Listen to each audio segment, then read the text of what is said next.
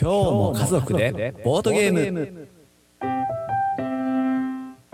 子育て中のママパパにボードゲームを20年以上販売してきた私笹幸こと佐々木孝之が家族でボードゲームを楽しむためにおすすめのゲームや遊び方選び方のヒントをご紹介する番組です。子育てを楽しくしたい。子供の力を伸ばしたい。家族の時間を充実させたい。そんなあなたにお届けします。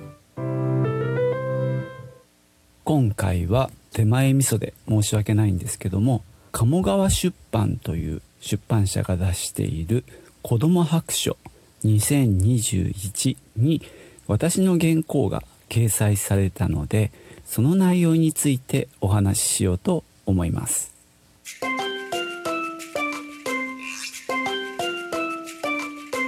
この原稿を書くにあたって私が考えたのはこの子ども白書を読んでいる大人に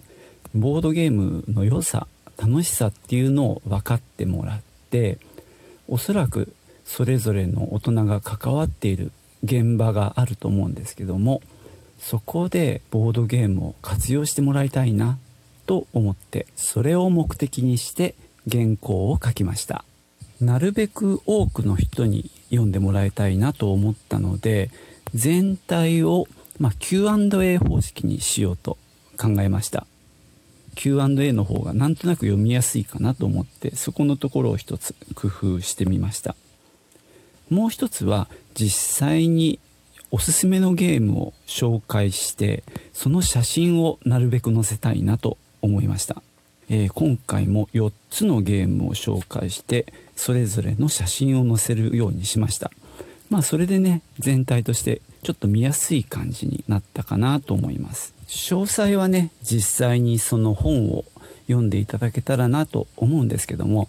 ここではですねその内容の概略をご紹介しようと思います。最初の導入ではですね、まあ、ボードゲームのことを全く知らないし興味もないような人にも、まあ、読んでもらえるようにコロナ禍でボードゲームがすごく注目されていて需要が伸びているっていうことを書きつつそれは単なる一過性なものではなくってやはりボードゲームで遊ぶっていう楽しさの中にいろいろいいことがあるんだよっていうことでつかみになるように書いてみました。ここからはですね6つの質問の順番に沿って内容を簡単にご紹介します最初はボードゲームって何 ?UNO? オセロ？っていうね、まあ、あの知らない人にも分かりやすい感じで入ってます。で、さらに人生ゲームなんかもそうですよと言いつつもそこだけではなくて、まあ、ドイツのね、ボードゲームにはもっといろいろあるよっていう話。特に、まあ、家族向けや子供向けが充実していて発達段階とか子供の成長を考慮したようなゲームが数多く作られてるっていうお話をしています。2つ目の家族でボードゲームの魅力っていうことに関しては、まあ、これ僕が一番大事にしてる部分なんですけどもお家で気軽に楽しい時間が持てるよっていうこと。それが繰り返し遊ぶことによって子供の成長も気づきやすいなんて話もしています。さらにまあ僕自身がそうですけども子供と遊ぶことが苦手意識があるような親も、まあ、ボードゲームっていうねツールがあることによって楽しく遊べるっていうような話。さらに、まあ、子供が大きくなってから、まあ、この本のメインターゲットもそうですけども例えば高学年になったら一緒に遊ぶ時間って激減しますよね。でもボードゲームがあるとちょっと一緒に遊ぼうって、まあ、今度は親から誘って一緒に遊ぶ時間が持てますよっていうこと。そんなことを説明しています。3つ目のボードゲームが育むものっていうテーマについてはまあなんとか力が育つとかっていう言い方もできるんですけども一番大事なのはゲームってそれぞれ、まあ、勝利を目指してプレイするわけなんですけども勝利を目指しながらもそこで一緒に遊んでいる人たちが楽しく過ごすっていうことが最終的な目的なんですよね。まあ僕は少なくともそう思ってます。価値さえすれば他の人がどんな風になってもいいとかっていうのではなくてあくまでもそこにいる人たちまあここではね僕は家族だと思ってるんですけども家族が楽しく遊んでそこでまあ勝ち負けがあるなのでまあこの2つがまあ共存するんですがどちらかというとやっぱり楽しく遊ぶっていうことが目的なんですよね。でそのためにルールを守んなきゃいけない。ルールを破るっていうことは他の人たちは気分が悪くなりますからね。ルールを守ってその中でプレーすること。それが楽しい。それがみんなの楽しさにつながるっていうことを子供が体験する。これがね大事だと思ってます。4つ目のどんな種類があるのっていうことについては、まあ、最初にね運と実力があるよっていう話をした上で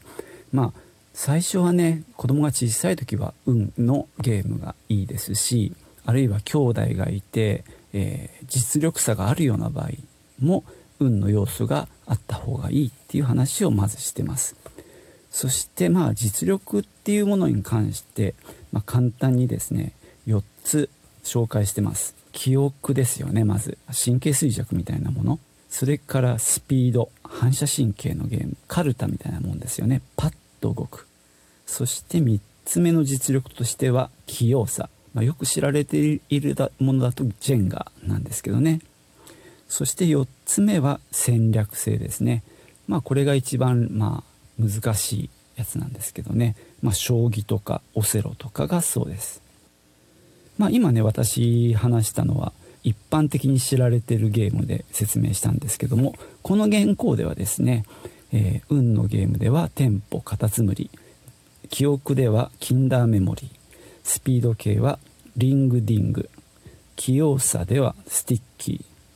戦略はねスペースがなくてちょっとゲームは紹介できませんでした。あと協力ゲームのことも本当にさらっと触れています。あとはね、えー、と5番目の選び方のコツ。まあこれはロングセラーがいいよっていう話をして6番目のどんな現場で活用されてるのっていう話はまあ、保育園とか、まあ、学童児童館、まあ、あと療育現場ですね言葉の教室や法で、まあ、あと大学なんかでも活用されていますっていう話をして、まあ、終わってます。細かいことはねあの実際にその本を読んでいただけたらなと思うんですけども今話したようなテーマはこれからですねこの番組でももっと深掘りして話していきたいと思いますのでどうぞお楽しみに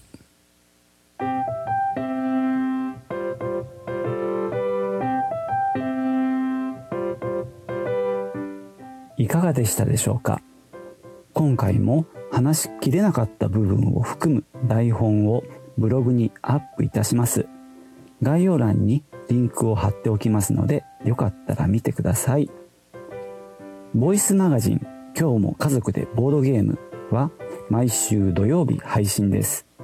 気に入っていただけたら、いいねやフォロー、購読をお願いします。お便りや質問も募集中です。Twitter もよかったらフォローしてください。ハッシュタグ、カゾボド。カゾはひらがな、ボドはカタカナをつけてつぶやいていただければ私の方で見つけてご紹介します。それではまた来週。チュース